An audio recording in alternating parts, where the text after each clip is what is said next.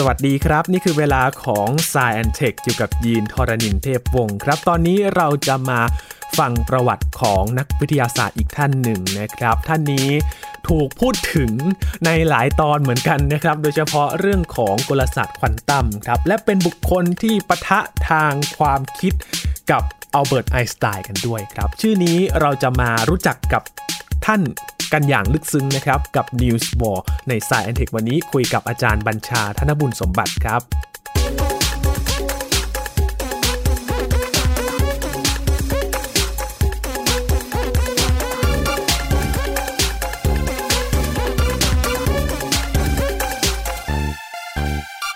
หลาย ๆ ครั้งนะครับที่เราพูดถึงเรื่องวิทยาศาสตร์เรื่องต่าง ๆ นะครับ แล้วมันจะผูกพันเกี่ยวกับ นักวิทยาศาสตร์หลายท่านเลยครับ และพอเราฟังไปนะครับ เราก็เริ่มอยากจะรู้จักนักวิทยาศาสตร์แต่ละท่านนะครับว่ากว่าจะมีการคิดค้นหรือว่าจะมีชื่อเสียงกันเนี่ย มีชีวิตความเป็นมาอย่างไรครับ วันนี้ News b a l l ก็เป็นอีกคนหนึ่งครับที่เราอยากจะรู้จักชีวิตของเขาว่า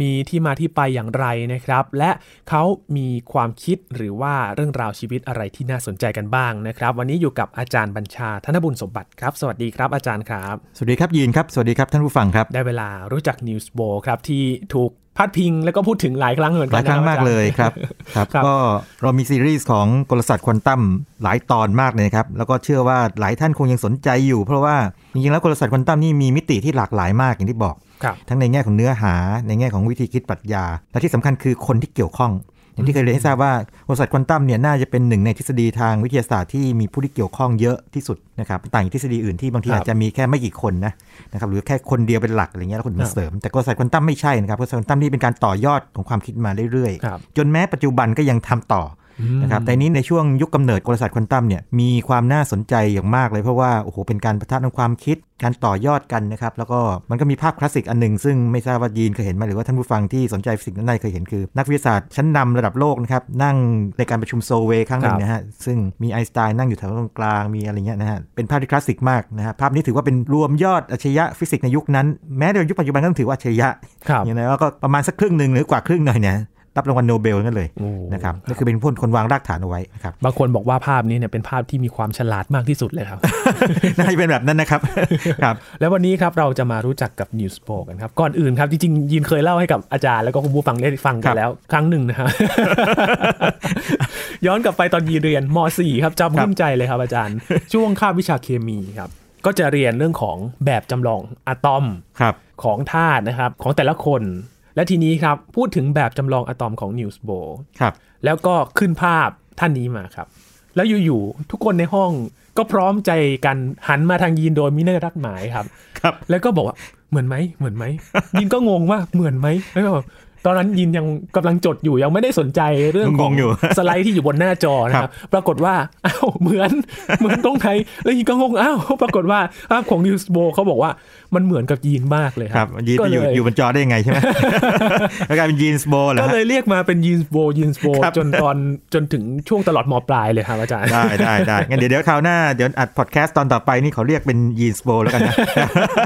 นะครับเอางั้นแล้วกันฮะจะเห็นได้ว่าเมื่อกี้พูดถึงแบบจำลองอะตอมของ Niels Bohr ก็เป็นอีกหนึ่งการคิดค้นเป็นหนึ่งหรือผว่าผลงานสำคัญแนวคิดของเขาครับอืมแต่ก่อนไปดูตรงนั้นเนี่ยเรามาดูพื้นฐานครอบครัวกันดีไหมเพราะว่าครับมันจะช่วยเข้าใจเขาทั้งชีวิตเลยครับนะครับครอบครัว Niels Bohr เนี่ยนะครับต้องเรียกว่าเป็นครอบครัวนักวิชาการนะโอ้ที่เข้มข้นมากคุณพ่อเนี่ยนะครับคุณพ่อเป็นนักสรีรวิทยานะอยู่ที่มหาวิทยาลัยโคเปนเฮเกนนะครับเก่งมากนะครับเก่งมากถึงขนาดที่ว่าได้รับการ nominate แต่ว่าไม่ได้รับรางวัลโนเบลนะ nominate คือเสนอชื่อ ให้เข้ารับรางวัลโนเบลถึง 2 ครั้งติดกันโอ้ก็คือแบบอยู่ในขอบข่ายไงพูดครับง่ายๆขอบข่ายเพียงเดียวไม่ได้รับนี่แต่ว่าแสดงว่าเก่งมากทางด้านเกี่ยวเรื่องการหายใจนะครับคุณแม่คุณแม่นี่ก็ไม่ได้มีการพูดถึงเรื่องทางวิชาการมากนัก แต่ว่าคุณแม่เนี่ยเป็นลูกสาวของคหบดี คือมีเชื้อสายยิวนะครับทางตาของนีลส์โบร์เนี่ยนะครับเป็นนายธนาคารอืม นะครับดังนั้นเนี่ยก็จะมีฐานะดีพอสมควรครับนะครับทีนี้มาดูนีลส์โบร์นิดหนึ่งนะครับเขามีพี่สาวคนหนึ่งก็เป็นครูนะอะโอเคก็เป็นวิชาการนะแต่น้องชายเขาเนี่ยนะครับน้องชายเนี่ยเป็นนักคณิตศาสตร์ที่โด่งดังมากคือเก่งไงแถมยังเป็นนักฟุตบอล นักฟุตบอลไม่ธรรมดานะครับยิน ตัวทีมชาติของเดนมาร์กอืมแล้วก็ในในปี 1908เนี่ยไปแข่งโอลิมปิกได้เหรียญเงินมาด้วยโอ้ นะครับแพ้อังกฤษตอนรอบชิงแค่นั้นเองครับนะฮะที่เหลือนี่แบบโอ้โหยิงบางประเทศซะพรุนเลยอะลองไปดูประวัติดูนะครับอย่างนั้น แล้วตัวนีลส์โบร์เองก็เป็นนักฟุตบอลนะครับยินครับอะยินลองทายไหมว่าถ้าเขารูปร่างสูงใหญ่หน่อยเนี่ยเขาน่าจะเล่นตำแหน่งอะไร สูงๆหน่อยรูปร่างโอ้ล่ำหน่อยนีลส์โบร์นี่ ต้องตำแหน่งพิเศษเลยล่ะในในฟุตบอลตำแหน่งพิเศษเลยครับครับโกลเหรอครับอาจารย์โกลโกล goalkeeper โอ้ใช่ใช่สูงใหญ่ฮะก็คือแข็งแรงไงเพราะฉะนั้นครอบครัวนี้เนี่ยนอกจากเรียกว่าจะฉลาดนะครับเรียกว่าฉลาดนั้นนะพ่อเนี่ยตัวยินน่าจะภูมิใจนะเรียกว่ามีความเก่งในเชิงกีฬา แถมอะนี่แถมให้อีกเลยพอนีลส์โบร์นะครับแต่งงานก็มีลูก 6 คนเนาะครับหกคนแต่ว่าเสียชีวิตไปสองก็มีชีวิตอยู่ 4 แต่ว่าที่สำคัญคืออย่างนี้หนึ่งใน 4 ที่มีชีวิตอยู่เนี่ยชื่อออเก โบร์เนี่ยได้รับรางวัลโนเบลสาขาฟิสิกส์อีกเช่นกัน จากการค้นพบนิวโอ้โหจากการศึกษาโครงสร้างนิวเคลียส เพราะฉะนั้นครอบครัวนี้เนี่ยเป็นครอบครัวนักวิชาการที่อย่างน้อยเนี่ยนะครับนีลส์โบร์กับลูกชายเนี่ยก็รางวัลโนเบล แล้วพ่อได้รับการรับเสนอรางวัลโนเบล แล้วก็น้องชายนีลส์โบร์อย่างที่บอกคือเป็นนักคณิตศาสตร์ชั้นยอดครับแล้วเป็นถึงระดับเป็นคล้ายๆผู้อำนวยการสถาบันทางเกี่ยวกับพวกคณิตศาสตร์อะไรพวกนี้ด้วยครับแล้วก็ว่ากันว่าอย่างนี้นะฮะอย่างกรณีเอาแค่น้องชายก่อนนะตอนที่จบปริญญาเอกนะตอนที่เรียกว่า defend ไอ้วิทยานิพนธ์ปริญญาเอกใช่ไหมก็มีคนมามานั่งฟัง ปรากฏว่าไงรู้ไหมคนมานั่งฟังเนี่ยส่วนใหญ่เป็นแฟนฟุตบอล มากกว่านักคณิตศาสตร์มานั่งฟังคือคือคือเก่งวิชาการไม่พอนี่ยังยังเล่นฟุตบอลเก่งไงก็คิดดูโอ้ทีมชาติอะโอ้ ทีมชาติเดนมาร์กอะแล้วถึงรางวัลเหรียญเงินอะเหรียญเงินครับโอลิมปิกอะก็มันต้องเก่งอยู่แล้วอะครับใช่ไหมคนก็มาเชียร์เชียร์นี่คงไม่ได้เชียร์ความเป็นนักคณิตศาสตร์หรอกเชียร์เป็นนักฟุตบอลโอ้นะครับเพราะฉะนั้นเราจะเห็นว่าภาพชีวิตเขาเป็นแบบนี้ทีนี้ด้วยความที่ภาพชีวิตเขาเป็นแบบนี้สิ่งที่เกิดขึ้นคืออะไรคุณพ่อเนี่ยเป็นนักวิชาการเนี่ยก็มักจะชวนคล้ายๆ กับเพื่อนมาทานข้าวที่บ้าน แล้วพูดคุยกันเรื่องเชิงวิชาการครับนีลส์โบร์แล้วก็คนในครอบครัวก็ซึมซับเรื่องพวกนี้ไป หรือต่อให้ไม่มีคนมาเนี่ยเขาก็จะชวนลูกคุยด้วยเหตุด้วยผลอืมเพราะนีลส์โบร์เนี่ยนะครับถ้าใครที่ลองตามงานของเขาดูเนี่ยงานเขาไม่ได้จะซับซ้อนเหมือนกับทฤษฎีของไอน์สไตน์หรือว่าไฮเซนเบิร์กหรือว่าชเรอดิงเงอร์อะไรพวกนี้นะฮะครับงานเขาแบบเขาเนี่ยจะดูแบบเหมือนกับเด็กมปลายก็เข้าใจได้อะอืมไม่เป็นไม่เรื่องไอ้ไอ้ทฤษฎีไอ้สมมติว่าอะตอมเนี่ยกินต้องเรียนตอนที่เคมีกลายเป็นนีลส์โบร์ไงใช่นะครัรับแต่ว่าเวลาปะทะทางเรื่องความคิดเรื่องปรัชญากับไอน์สไตน์เนี่ยไอน์สไตน์แพ้อะโอ้อะคิดดูเอาเอางี้แล้วกันนะครับครับ เพราะฉะนั้นไอ้ตรงรากฐานของครอบครัวเนี่ยมีความสำคัญสูงมาก อันนี้คือทำให้เห็นภาพตลอดชีวิตเลยนะครับโอ้โห คือ ทั้งครอบครัวเนี่ยเรียนดีกีฬาเด่นยินนะกีฬาเด่นใช่ยินเตะบอลไหมยินไม่เตะครับอาจจะยกให้เขานะยกให้คนหนึ่งนะครับครับ ทีนี้ตัวนิวส์โบเนี่ยตอนเด็กๆเนี่ยนะครับตอน 7 ขวบเนี่ยก็เข้าเรียนเขาก็ไม่ได้โดดเด่นอะไรตอนนั้นนะครับแล้วปรากฏว่ามีประวัติด้วยซึ่งเขาเล่าเองนะ แล้วก็ที่สถาบันนิวส์โบอินสติ e นะซึ่งเดี๋ยวผมจะเล่าให้ฟังหลังเนี่ยนะครับเขาเล่าเองว่าครูให้เขียนเอ่อเรียงความเนาะปรากฏว่าเรียงความเขาเนี่ย โอ้โห สุดยอดมากเลย 2 ประโยคหืม อันนี้ไม่ใช่เรียงความหรือเปล่าครับอาจารย์ชื่อชื่อเรียงความคืออย่างนี้ การท่องเที่ยวข้าพเจ้าไปยังอ่าวแห่งหนึ่งใช่ไหมสองประโยคนั้นคืออย่างนี้ประโยคที่หนึ่งบอกว่าน้องชายของผมกับผมเนี่ยไปเดินเล่นที่อ่าวแห่งนี้นะครับนั่นประโยคที่หนึ่งประโยคที่สองเราเห็นเรือเข้ามาเทียบท่าใช่ไหมที่อ่าว จากนั้นพอเราเห็นเสร็จปั๊บเราก็ออกไปครับ Stop จบจบก็เขาเลยแซวกันว่าอย่างนี้บอกว่าเอ๊ะนี่มันแบบไม่ได้ฉายแววอะไรเลยนี่นะแบบว่าเรียงความแค่แค่สองประโยคเนี่ยนะครับแต่ปรากฏว่า ตอนหลังเนี่ยนะครับพอเข้าสู่ตอนช่วงมปลายเนี่ยนะครับโอ้ฉายแววความเรียนดีนะครับ ไปเจอที่ผิดในหนังสือฟิสิกส์ตำราฟิสิกส์นะครับ แล้วก็พอโตขึ้นมาอีกพอสมควรเนี่ยนะครับ ก็เขียนบทความเชิงปรัชญายาวเลยละวิเคราะห์เลยยาวเอออมซึ่งก็คงจะมาจากการถกเถียงไงนึกออกไหมครับมันก็เป็นไปได้คืออย่างนี้ อันนี้ผมเองไม่อยากฟันธงอย่างนี้นะ แต่เป็นไปได้ไหมถ้ามีคนมาสั่งให้เขียนเรียงความเนี้ยใครไม่อยากจะเขียนไม่มีอารมณ์เขียนเนาะอืมมันเหมือนบังคับอะใช่ใช่แต่ว่าพอเป็นเรื่องที่เขาสนใจเป็นปรัชญาเรื่องอะไรเนี้ยเขาก็เขียนเยอะม อ่าทำนองนั้นอันนี้อาจจะเป็นไปได้แบบนั้นนะครับครับอ่านี่นี่คือในวัยประมาณสักช่วงถึงประมาณสักก่อนเข้ามหาวิทยาลัยนะครับโอ้น่าสนใจมากเลยคครัรับบคือจริง ๆ มันเหมือนแบบว่า ถ้าเราชอบอะไรเราก็จะไปได้เรื่อย ๆ เลยนะครับใช่ใช่ทีนี้พอเข้ามหาวิทยาลัยนะครับก็เรียนนะครับเรียนฟิสิกส์ใช่ไหมเรียนคณิตศาสตร์เรียนปรัชญาฝรั่งนี่มีข้อดีอย่างนะเรียนปรัชญาด้วยซึ่งปัจจุบันเนี่ยผมยังบอกเลยว่าคนที่เรียนสายวิทย์เนี่ยเรียนปรัชญาน้อยไปหน่อยทำให้วิธีการคิดแบบปรัชญาน้อยไป แต่สิ่งที่เกิดขึ้นคืออย่างนี้นีลส์โบร์เนี่ย ก็จะเรียกว่าฉายแววทางด้านพวกทฤษฎีอะไรพวกนี้เยอะนิดหนึ่ง แต่พอไปทำพวกแล็บนะฮะ อย่างแล็บอินทรีย์เคมีโอ chemistry เนี่ยก็เลยคือทำหลอดแตกทำสถิติเลยฮะครับไปทำทีท่ายังไงล่ะครับอ่าครับ แล้วก็ไปทำเรียกว่าไฟลุกอยู่ในในแลบด้วยนะฮะจนแบบมีมีเรื่องเล่าว่าอย่างนี้บอกว่าครูบอกว่าเอางี้เธอขนพวกหลอดแก้วพวกนี้ไปทำการทดลองที่บ้านแล้วกันไม่งั้นเดี๋ยวมันมันเสียหายอยู่แถวนี้นะครับไปนอย่างนั้นไป เพราะฉะนั้นเนี่ยมันคล้ายๆเขาคงจะเด่นทางด้านพวกการคิดเชิงตรรกะ อะไรพวกนี้มากกว่ามากกว่าไอ้การทดลองแบบนั้นนะครับครับก็ฉายแววแบบนั้นนะครับอืมแล้วก็วิทยานิพนธ์ปริญญาเอกก็เป็นเรื่องเชิงทฤษฎีคือเกี่ยวกับการเคลื่อนที่ของอนุภาคมีประจุนะครับเข้าไปในพวกสสารนะครับครับนั่นก็คือจบปริญญาเอกแล้วนะครับอย่างนั้นครับอืมครับก็เย็นเย็นเคยทำหลอดแตกเยอะไหมยินไม่เคยครับยินกลัวมากเลย แต่ว่าเพื่อนในห้องอะเคย แล้วก็ต้องครับซื้อมาคืนนะคุณรับครู ส่วนทำไฟลุกผมเคยทำทีไง ตอนตอนปริญญาโทหรือเอกสักอย่างหนึงแต่ว่าเพราะด้วยความไม่ชอบเคมีไงครับไฟลุกไปโอ้นิดหน่อยจะดับทันดับทันทุกอย่างก็เกิดขึ้นได้ครับเดี๋ยวคนฟังพอดแคสต์ตอนนี้รู้ความลับผมหมดเลย ยังไม่เคยบอกใครว่าอะไรเรื่องนี้ครับครับแล้วเขาฉายแววเรื่องของผลงานเด่นๆเนี่ยเริ่มมาจากตรงไหนครับอาจารย์อ่า มันอย่างนี้ครับพอจบปริญญาเอกปั๊บเนี่ยก็ต้องไปหาคนทำงานด้วยซึ่งแน่นอนว่าเวลานักฟิสิกส์เนี่ยนะครับต้องการหาคนทำงานด้วยก็ต้องหาคนที่เด่นๆใช่ไหมครับไปหาใครอะไปหาคนที่ค้นพบอิเล็กตรอนม โอ้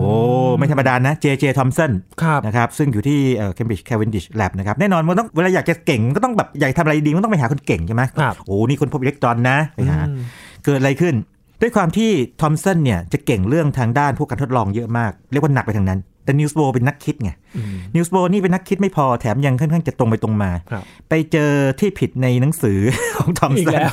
แล้วก็ไปชี้ให้เห็นว่าสมการนี้ผิดอ่านั่นเรื่องหนึ่งครับแล้วก็ไปชี้ให้เห็นว่าไอ้โมเดลโมเดลแบบจำลองอะตอมของทอมสันก็ผิด คือทอมสันเนี่ยค้นพบอิเล็กตรอนเขาก็มองว่าอย่างนี้อะตอมเนี่ยนะครับตอนนั้นยังไม่รู้ว่ามีอะไรเนี่ยคิดว่าแบ่งแยกไม่ได้พบมีอิเล็กตรอนปั๊บก็ทอมสันก็เสนอว่ามันคล้ายๆกับถ้าเป็นฝรั่งเนี่ยเขาเรียกว่า plum pudding พุดดิ้งนี่คนไทยอาจจะไม่ค่อยคุ้นเท่าไหร่ผมเปรียบเทียบอย่างนี้ดีกว่าคิดถึงแตงโมอืม เนื้อแดงๆของแตงโมเนี่ยคือประจุบวกเม็ดแตงโมคือประจุลบอะชัดชัดกว่าไหมอย่างนี้โอ้เยอะเลยนะนะเออชัดกว่าเยอะนะเออคือ plum pudding ปั๊บพูดฟังแล้วมันงงมัน plum pudding คืออะไรแต่ว่าถ้าเกิดว่าพูดว่าเป็นขนมปังมีลูกเกดอยู่อะก็ก็ยังยังพอโอเค แต่มันไม่กลมไงเออนะถ้ากลมๆมันต้องแตงโมใช่ไหมอะโอเคแบบจำลองแตงโมแล้วกันนะอะแต่ให้ให้รู้ว่าถ้าเกิดใครไปอ่านสังเกตได้ plum pudding นะครับโมเดลนีลส์โบร์บอกว่าอืมไม่น่าใช่เพราะว่าถ้าลองแบบจำลองเนี่ยมันยังเป็นแบบกลศาสตร์คลาสสิกอยู่มันไม่มีความเป็นควอนตัมเลยไงคือตอนนั้นเนี่ยเขาเริ่มรู้แล้วว่าเรื่องควอนตัมมันเริ่มเข้ามาแล้วไงใช่ไหมอ่ามันไม่มีความควอนตัมเลยพอทำงี้ปั๊บเนี่ยคิดว่าทอมสันชอบไหมล่ะ จับผิดสมการไม่พอมาบอกว่าโมเดล โมเดลของเขาไม่เฮ้ยผิดเด็กคนนี้นี่มาทำอะไรเนี่ยใช่ ฉันนี่นะ คนพบอิเล็กตรอนนะเออไม่ใช่รางวัลโนเบลนะใช่ไหมก็ bye bye ทะเลาะกันโอ้อย่าเรียกว่าทะเลาะกันเลยคือการถกเถียงมันคงไม่ไม่ค่อยกินเส้นเท่าไหร่หรอกนะครับแบบนี้เขาก็ต้องหาที่ใหม่นะฮะพอหาที่ใหม่เนี่ยนะครับปรากฏว่าไปเจอที่หนึ่งคือไปที่มหาวิทยาลัยแมนเชสเตอร์ ซึ่งมีลัตเทอร์ฟอร์ดอยู่ลัตเทอร์ฟอร์ดนี่ไม่ธรรมดานะ เป็นคนที่ยิงไออนุภาคอัลฟานะครับ เป็นนิวเคลียสของฮีเลียมเนี่ยเข้าไปที่อะตอมแล้วพบว่าอย่างนี้ ส่วนใหญ่มันก็ทะลุผ่านไปนะครับแต่ว่ามันมีบางอันกระดอนกลับ กระดอนกลับแปลว่าอะไร กระดอนกลับแปลว่า อนุภาคอัลฟามีประจุบวกเนี่ยถ้ามันกระดอนกลับแสดงว่ามันต้องไปชนอะไรที่มันประจุเหมือนกันถูกไหมบวกเหมือนกัน ก็แสดงว่าอะตอมเนี่ยไอตัวประจุบวกมันน่าจะ center อยู่ตรงกลางไงอยู่ตรงศูนย์กลางครับนะครับก็เลยเปลี่ยนความคิดใหม่ว่าโมเดลของอะตอมเนี่ยมันไม่น่าจะเป็นเหมือนไอแตงโมที่ว่านะหรือ plum pudding ที่ว่านั่นนะฮะครับแต่มันน่าจะมีประจุบวกตรงกลางอันนี้ยีนเริ่มเขาๆเคมีกลับมาแล้วใช่ไหมใช่ครับตรงกลางแล้วก็มีลบอยู่รอบอ่าๆนะครับอ่าซึ่งมันอธิบายว่าถ้าคุณยิงไปโดนชนในตรงนิวเคลียสปั๊บเนี่ยมันก็กระดอนออกมา ซึ่งนีลส์ บอร์คิดว่าตรงเนี้ยมันสมเหตุสมผลกว่านะเพียงแต่ว่าเขาเนี่ยนะครับต่อยอดมันอีกขั้นบอกว่า มันก็ยังเป็นแบบคลาสสิกอยู่แหละ มันไม่มีความเป็นควอนตัมอยู่ไง เพราะฉะนั้นทำให้วงโคจรอิเล็กตรอนเนี่ยมันเป็นชั้นๆ มีได้แค่บางค่าเท่านั้น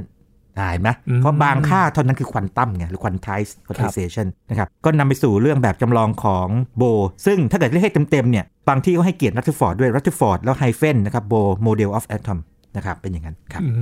มอ่าอันนี้ก็เป็นจุดที่ทำให้เริ่มที่ว่าฉายแววความเก่งทางฟิสิกส์ออกมานะครับ คือจับผิดระดับระดับรางวัลโนเบลนะฮะแล้วก็เดินมาแล้วก็ต่อยอดออกมานะครับครับจากแซวนิดนึงครับอาจารย์ครับคือครับมีความเน้นเป็นนักคิดใช่ไหมครับ เพราะว่าพอทำการทดลองทำหลอดแตกตลอดก็เลยเป็นนักคิดตลอดหรือเปล่าครับอาจารย์จะบอกว่าอย่างนี้มันจะมีอีกคนหนึ่งนะเดี๋ยวเล่าให้ฟังคร่าวๆนิดเดียวพาวลี่เหมือนกันพาวลี่เนี่ยเป็นนักทฤษฎีชั้นยอดเลย แล้วไม่ไม่จับการทดลองเลยแล้วก็เป็นที่รู้กันเลยว่าพวกเพื่อนนักฟิสิกส์ที่เป็นนักทดลองเนี่ยบอกพาวลี่คุณอย่ามาเข้าแลบเดี๋ยวมาเฉียดเข้าใกล้แลบเขาทำไมล่ะครับเพาแค่เดินเข้ามาในแลบเนี่ยหรือว่ามาเฉียดเฉียดแลบเนี่ยของในแลบจะทำงานไม่ได้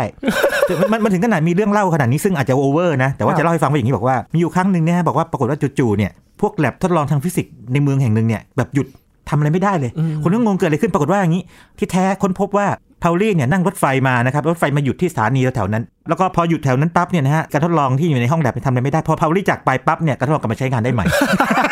เขาเรียกเขาเรียก Pauli effect อันนี้ปรากฏพาวลี่ซึ่งอันอันนี้ผมจะบอกว่าอย่างนี้ ผมไม่ยืนยันแต่ผมบอกว่ามันเป็นเรื่องเล่าที่คลาสสิกมากในเชิงฟิสิกส์ต้องการจะเพียงแต่บอกว่าอาจจะต้องการบอกว่าพาวลี่เนี่ยโอ้โหมีทรงพลานุภาพขนาดที่ว่าเพียงแค่การปรากฏกายในเมืองครับไม่ใช่เข้าแลบนะ อยู่ในเมืองนั้นเนี่ยทำให้พวกการทดลองทางวิทยาศาสตร์ฟิสิกส์ทั้งหลายเนี่ยทำงานไม่ได้ไปเลย แล้วพอจากเมืองนั้นไปก็ทำงานได้ใหม่นะครับโอ้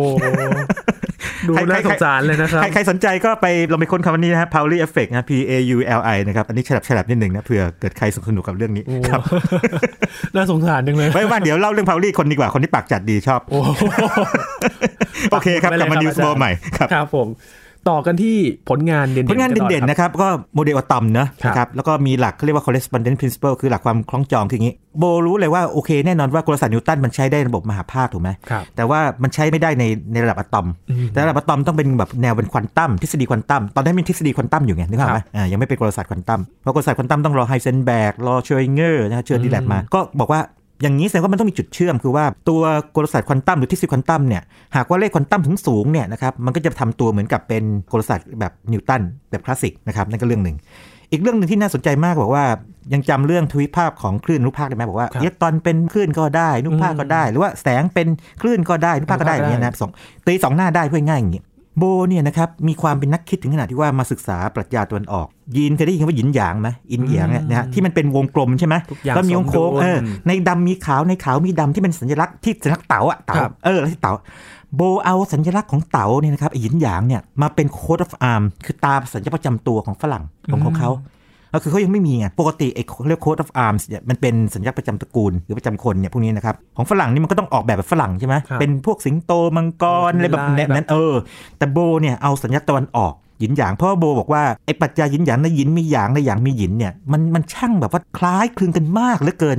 กับไอ้ความสอดคล้องระหว่างคลื่นกับอนุภาคอืม นะครับอ่าขนาดนั้นใครสนใจไปค้นคำนี้นะครับ Bow's coat of arms นะครับจะเห็นสัญลักษณ์หยินหยางเต๋าเนี่ยแล้วที่เต๋าเนี่ยอยู่ในสัญลักษณ์ของโบอืมนะครับอ่าอันนี้อันนี้มันก็บอกความเป็นนักคิดนักปรัชญาเขาไง เพราะฉะนั้นเออพวกฝรั่งนี่ไม่ใช่ว่าเขาไม่ศึกษาคนอื่นนะเขาศึกษานะปรัชญาตอนออกเขาศึกษาเหมือนกันเออก็ต้องสนะงครับสัยเลยครับว่าเออความตะวันออกก็มี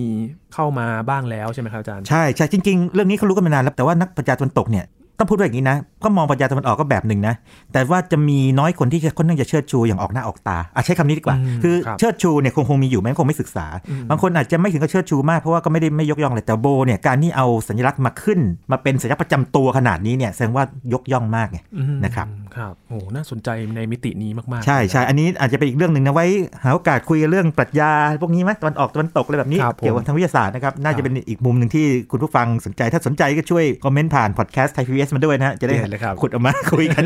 ครับและอีกเรื่องหนึ่งสำคัญมากๆเลยสำคัญมากอันนี้พูดไปแล้วนะครับก็คือการตีความแบบโคเปนเฮเกนอ่าซึ่งให้ความสำคัญกับเรื่องของการสังเกตพูดง่ายๆคือถ้าถ้าเราคิดถึงระบบเนี่ยนะครับที่ไอน์สไตน์ไม่ชอบไงบอกว่า ถ้าคุณไม่มองดวงจันทร์นี่ดวงจันทร์ไม่มีอยู่เหรออะไรเงี้ยอืมโคเปนเฮเกนบอกว่า ใช่เป็นอย่างนั้นแหละ คุณคุณต้อง observe มันก่อน หรือมีใครสักคนไป interact กับมัน observe มันก่อน แล้วมันเหมือนจะมีขึ้นมาอืมซึ่งไอน์สไตน์ยึดตามสัจจนิยมไง realism ไม่ชอบแบบนี้เลยนะครับแต่โคเปนเฮเกนบอกว่าช่วยไม่ได้ ธรรมชาติระดับอะตอมเป็นแบบนี้นะครับแล้วก็โคเปนเฮเกน interpretation เนี่ยยังคงน่าจะเป็นอันดับหนึ่งในการที่ใช้ในการตีความกลศาสตร์ควอนตัมแม้ว่าการตีความแบบอื่นอีก 10 กว่าแบบเนี่ยก็ยังมีอยู่นะฮะอืมพยายามจะแข่งแต่ว่าใน textbook ทุกเล่มเนี่ย จะไม่พูดถึงแบบอื่นเท่าไหร่ แต่โคเปนเฮเกนต้องอยู่เสมอโอ้นะครับเพราะฉะนั้นถ้าถามผมว่าอะไรของนิวส์โ w ที่น่าจะยาวนานที่สุดเลยในบรรดาพวกผลงานของเขาเนี่ยคำตอบของผมน่าจะเป็นอันนี้ เพราะว่าโมเดลอะตอมเนี่ยมันก็ถูกแทนที่ด้วยอะตอมแบบที่เป็นรูปหมอกใช่ไหมครับคือไม่มีเส้นทางชัดเจน แต่ว่าโคเปนเฮเกนเนี่ยยังอยู่อืมนะครับครับก็เป็นเรื่องที่ ถูกแพร่หลายมากที่สุดเลย ใช่สำหรับแล้วยังคงอยู่ในอ่าช่วงนี่จะบอกว่าอย่างนี้คือเป็นอะไรที่ยังคงอยู่คือพอคิดถึง Copenhagen interpretation ปั๊บเนี่ยชื่อแรกที่คนจะต้องคิดถึงถ้ารู้จักมันนะครับ คือโบอ่าแล้วก็ครับตามด้วยไฮเซนแบกอืมนะครับอย่างนั้นแล้วก็อาจจะตามด้วยไอน์สไตน์ซึ่งไม่ชอบไงนะครับแล้วก็ตามด้วยเชอริงเกอร์ซึ่งไม่ชอบอีกเหมือนกัน ถึงเอาแมวเชอริงเกอร์มาพยายามจะบอกว่า Copenhagen interpretation เนี่ยมันผิดปกติอืมอ่ามันมันไม่ make sense เนี่ยมันไร้สาระอะไรเงี้ยซึ่งครับปรากฏว่าไม่ใช่ ปัจจุบันเนี่ยเราพบว่ากรณีของแมวเชอริงเกอร์เป็นอย่างนั้นจริงคือทั้งเป็นและตายในเวลาเดียวกัน ถ้าเกิดคิดในระดับควอนตัมนะครับเป็นอย่างนั้นครับอ่าครับ แล้วก็ไปเชื่อมโยงกับการดีเบตครั้งสำคัญเลยนะครับครับาจาย์อันนี้เคยเล่าไปหลายครั้งแล้วนะครับ ก็คือว่าโบกับไอน์สไตน์เนี่ยก็จะถกเถียงกัน คืองี้เล่าถึงจริตเขาดีกว่านะครับ จะได้เข้าใจง่ายหนึ่ง คือจริตของโบเนี่ยเป็นคนที่ไม่ได้ชอบสอนหนังสืออะไรเท่าไหร่หรอก แต่ชอบการถกเถียงเชิงวิชาการอืมเพราะฉะนั้นเขาอยู่กับใครชอบมากเลย อย่างเขาเจอไฮเซนแบกเนี่ยโอ้โหถูกใจมากนะว่าโอ้คนนี้แบบเด็กคนนี้นี่แจ๋วมากนะครับแจ๋วมาก คือตอนที่โบเนี่ยเจอไฮเซนแบกเนี่ยโบอายุค่อนข้างมากพอสมควรแล้วนะครับครับแล้วก็ค่อนข้างจะดังแล้ว ไฮเซนแบกนี่จะฉายแววตั้งแต่อายุประมาณ 23 24อืมที่คิดไอ้matrix mechanics ออกมาแบบชนิดแบบจำได้ไหมที่ไปเกาะไปเกาะเฮลิโกแลนด์เนี่ยฮะแล้วก็พอคิดได้รอตอนวันตีสามแล้วก็ไปรอดวงอาทิตย์ขึ้นเลยนะโอ้โหโรแมนติกมากๆเลยตอนนั้นเนี่ยฮะ ก็โบเห็นอยู่แล้วแหละว่าไฮเซนแบกนี่สุดยอดมากครับแล้วก็จะนั่งคุยไฮเซนแบกตลอดเวลาแบบนั่นเลยนะฮะ แล้วก็จะมีเชลเงอร์ว่าแวะมาเยี่ยมที่โคเปนเฮเกนเนี่ยครับก็จะคุยมาถกเถียงเคยทะเลาะกันครั้งหนึ่งด้วยว่าไอ้เรื่อง Copenhagen interpretation เนี่ยจนเชลเงอร์โมโหเลยนะครับอืมนะโมโหเลยนะครับแล้วก็ส่วนไอน์สไตน์ไม่ต้องห่วงแล้วก็คือก็คือเถียงกันตลอด แล้วก็อันหนึ่งที่ผมเล่าให้ฟังเป็นระยะคือบอกว่าไอน์สไตน์บอกว่าพูดอยู่เรื่อยบอกว่าพระเจ้าไม่ทอดลูกเต๋าหรอกนะแล้วแล้วโบก็เลยเลยแบบชักรำคาญไงแบบว่าเนี่ยหยุดพูดสักทีว่าพระเจ้า Shut up อ่า หยุดพูดสักทีหยุดบอกสักทีว่าพระเจ้าควรทำอะไรอืมนะคุณเป็นใครอะพูดง่ายๆนะครับก็เป็นอย่างนั้นเรื่องดีเบตนี่ไว้จะหาโอกาสมาขยายความอาจจะเป็นสักตอนยังได้นะ เพราะว่ามันเป็นหนึ่งในเรียกว่าคลาสสิกทางด้านปรัชญาวิทยาศาสตร์เลยนะครับโบไอน์สไตน์ดีเบตนะครับยิ่งใหญ่มากครับครับ อาจารย์ครับเอ๊ะเรื่องเบียร์คืออะไรครับอาจารย์อ่ามีอีกเรื่องหนึ่งที่ผมเล่าให้ให้ยินก่อนคืออย่างนี้ฮะเวลาคิดถึงเดนมาร์กเนี่ยประเทศเดนมาร์กนี่ยินคิดถึงอะไรมั่ง อืมอย่างของเราอาจจะมีฟาร์มโคนมไทยเดนมาร์กใช่ไหมอ๋อใช่ใช่ครับไหมเราเราคิดเพื่อผมไม่ศึกษาควอนตัมนี่ผมก็จะบอกว่านี่ไงก็โคนมเดนมาร์กโอ้ยไม่ใช่ไม่ใช่แค่นั้นนมเดนมาร์กแดมีงอ่ามีอะไรเยอะแยะเดนมาร์กยังมีเนี่ยครับคาลสเบิร์ก ของเดนมาร์กอ๋ออ่าเบียร์หนึ่งผมก็ไม่ใช่คนที่ทานเบียร์อะดื่มเบียร์นะ แต่ว่าคาลสเบิร์กก็ต้องบอกเขาเป็นหนึ่งในเบียร์ที่ดีที่สุดในโลก อย่างไงดังอะพอพูดคาลสเบิร์กปั๊บคนก็รู้จักเลยเกิดอะไรขึ้นคาลสเบิร์กเนี่ยนะครับเป็นคนสปอนเซอร์เงินให้นีลส์โบร์เนี่ยนะครับไปเรียกว่าไปทำวิจัยที่อังกฤษจำได้ไหมที่ไปกับทอมสันรัทเทอร์ฟอร์ดอ่าครับนะเป็นคนที่ทำให้โบเนี่ยนะครับเวลาก่อตั้งพวกสถาบันทางวิชาการ สำหรับฟิสิกส์ทฤษฎีนะให้เงิน อันนั้นคือก่อนที่โบจะได้รับรางวัลโนเบล ปรากฏว่าพอรับรางวัลโนเบลเกิดอะไรขึ้น โอ้คาลสเบิร์กผู้ก่อตั้งเนี่ยเขาเป็นคนที่มีวิสัยทัศน์เชิงวิทยาศาสตร์มากครับบอกว่าเงินที่ได้จากการขายกำไรการขายเบียร์เนี่ยนะครับจำนวนหนึ่งซึ่งไม่น้อยเนี่ยต้องกลับมาสู่งานวิจัยทางวิทยาศาสตร์โอ้แล้วก็ถึงขนาดที่ว่าคฤหาสน์ที่เขาสร้างมาตอนแรกที่เขาสร้างมาอยู่เองเนี่ยตอนหลังเนี่ยเขาไปเปลี่ยนที่ใหม่เนี่ยเขาบอกว่าคฤหาสน์นี้จะมอบให้แก่ ชาวเดนมาร์กที่ยังมีชีวิตอยู่ที่สร้างชื่อเสียงให้กับประเทศ ไม่ว่าจะเป็นนักวิทยาศาสตร์ศิลปิน หรือว่านักเขียนก็ตาม ปรากฏว่าพอคนเก่าหมดอายุไขไปเนี่ยนะครับโบก็ได้รับบ้านหลังนี้ไป เป็นคฤหาสน์ใหญ่นะครับคือเกือบเกือบปราสาทเลยนะครับซึ่งอยู่ในพื้นที่เดียวกับโรงงานเบียร์แล้วสิ่งที่เกิดขึ้นคืออะไรจุดน่าสนใจคืออย่างนี้ครับยินเขาต่อท่อจากไอตัวโรงเบียร์กันโรงเบียร์เนี่ยมาเข้าสู่บ้านนี้เพื่อให้โบเนี่ยนะครับแล้วคนที่มามาเยี่ยมบ้านโบเนี่ยสามารถที่เปิดก๊อกเนี่ยดื่มเบียร์ได้ตลอดเวลา free beer forever โอ้ปรากฏว่าโบย้ายเข้าไปในปีคศ1932นะครับกับครอบครัวนะแล้วอยู่ที่นั่นอีก 30 ปีจนกระทั่งเสียชีวิตไปนะครับเพราะฉะนั้น 30 ปีนี้ก็ดื่มเบียร์ฟรีคาลสเบิร์กอันนี้ผมไม่ได้โฆษณาให้ไม่ได้โฆษณาคาลสเบิร์กไม่ได้โฆษณานะครับนะไม่ได้สนับสนุนให้ดื่ม อันนี้อันนี้เป็น fact เลยนะครับ ซึ่งตอนหลังเนี่ยก็มีคนมาแซวแบบแซวกันเล่นๆในอินเทอร์เน็ตในอะไรต่างๆบอกว่า ใครอยากดื่มเบียร์ฟรีให้ไปเป็นนักวิทยาศาสตร์ดังๆเนี่ยแถวแถวแถวเดนมาร์ก คุณอาจจะได้ดื่มเบียร์ฟรีแบบนี้ เปิดก๊อกกันเลยนะครับเป็นอะไรที่แบบพิเศษมากเพราะว่าเอ่อในบรรดาประวัติของนักวิทยาศาสตร์เนี่ยจะไม่เคยมีแบบนี้นะครับครับ ประเภทที่ว่าได้บ้านแล้วแถมเบียร์ฟรีตลอดชีวิตเนี่ยนะครับไม่มีกันเอออันนี้เป็นเกร็ดที่น่าทึ่งมากทีเดียวบางคนบอกว่าขำโอ้ยแหมชอบเลยนะครับบางคนๆสนุกเลยงั้นใครชอบดื่มเบียร์นี่มันไปเลยครับนะครับไปสู่การก่อตั้งสถาบันเนี่ยครับครับเดี๋ยวไปอาจารย์เร็วคืออย่างนี้ฮะโบเนี่ยจุดน่าทึ่งคืออย่างนี้เขาไม่ใช่คนที่สอนหนังสือเก่งนะแต่เป็นคนที่สร้างคนเก่งอืม สร้างคนแปลว่าอย่างนี้เขาสร้างสถาบันขึ้นมานะครับ ตอนที่ประมาณปี 1921 เนี่ย ก็สร้างสถาบันคือมีชื่อเสียงจากเอโมเดลอะตอมแล้วไงแบบเป็นอะตอมเนี่ยคาลสเบิร์กก็ให้เงินมาใช่ไหมเขาก็สร้างเป็น Copenhagen Institute of Theoretical Physics คือเป็นสถาบันของโคเปนเฮเกนทางด้านฟิสิกส์ทฤษฎีนะครับ ซึ่งตอนหลังเนี่ยเปลี่ยนเป็นชื่อเขาว่า Niels Bohr Institute นะครับแล้วก็มีคนทำงานเยอะเลย แล้วพอตอนหลังเนี่ยนะครับไปเกี่ยวข้องกับเรื่องเกี่ยวพวกสงครามโลกครั้งที่สองนะครับในช่วงนั้นใช่ไหมแล้วพอสงครามเลิกปั๊บเนี่ยเขาบอกว่าไม่ได้ละพวกระเบิดนิวเคลียร์เนี่ยมันไม่ไหวเลยแต่ว่าพลังงานนิวเคลียร์มันน่าใช้ได้ดีนี่นะใช้ได้ทางทางสันติได้ ก็สร้างสถาบันขึ้นมานะครับเพื่อที่จะทำงานด้านเกี่ยวกับพวกนิวเคลียร์และสันติ แล้วก็แม้แต่เซิร์น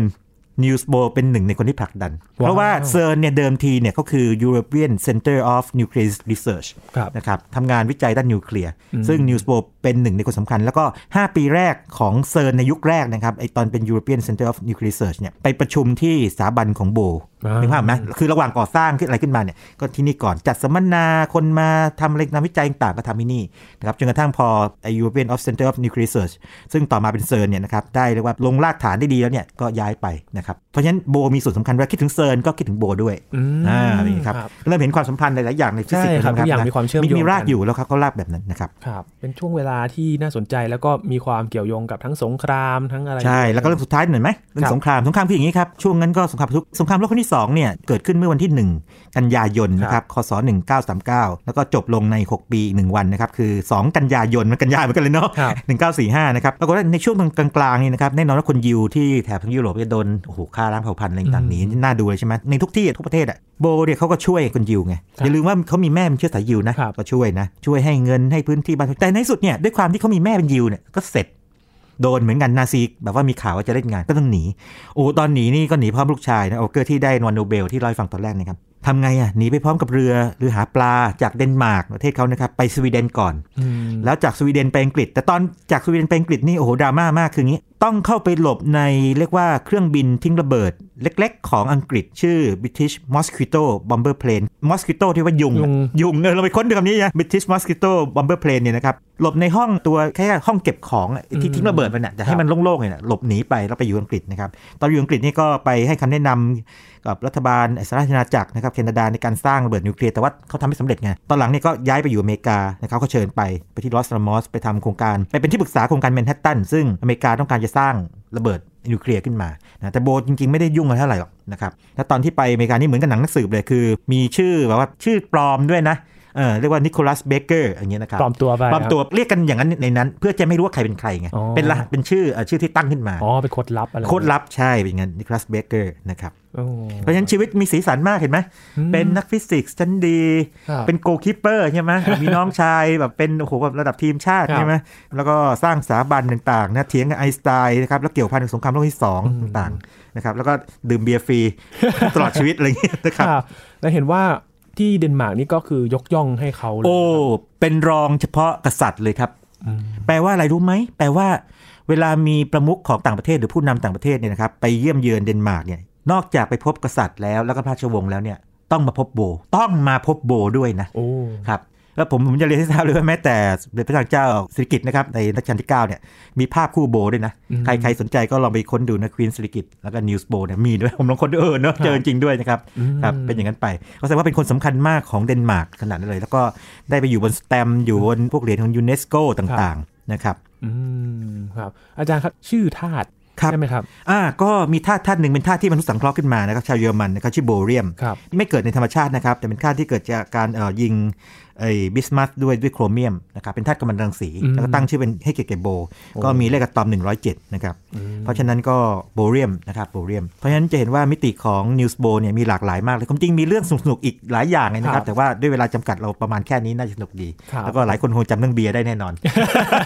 บางคนเนี่ยพอฟังเรื่องเบียร์แล้วแบบไม่ฟังเรื่องอื่นแล้วครับโอ้โหอิจฉามากเลยครับไม่รู้มีเบียร์วุ้นเหมือนนะครับครับก็เป็นหลาย ๆ มุมมองนะครับที่ทำให้รู้จักกับ News b o w มากขึ้นนะครับ เราก็คงจะพูดถึงท่านบ่อยๆนะครับ ที่เกี่ยวข้องกับควอนตัมเกี่ยวกับฟิสิกส์ทฤษฎีต่างๆนะครับ วันนี้ขอบคุณอาจารย์บัญชามากๆเลยครับยินดีมากเลยครับยินครับนี่คือ Science Tech นะครับกับอีกหนึ่งท่านที่ควรรู้จักครับ นักวิทยาศาสตร์ชื่อกล้องโลกนะครับ News b o w ครับคุณผู้ฟังติดตามรายการก็ได้ที่ www.thaipbspodcast.com นะครับรวมถึงพอดแคสต์ช่องทางต่างๆ ที่คุณกำลังรับฟังอยู่ครับอัปเดตเรื่องวิทยาศาสตร์ เทคโนโลยี และนวัตกรรมกับเราได้ที่นี่ทุกที่ทุกเวลาทางไทย PBS Podcast นะครับช่วงนี้ยีนทรณินเทพวงศ์พร้อมกับอาจารย์บัญชาท่านบุญสมบัติลาไปก่อนนะครับ สวัสดีครับ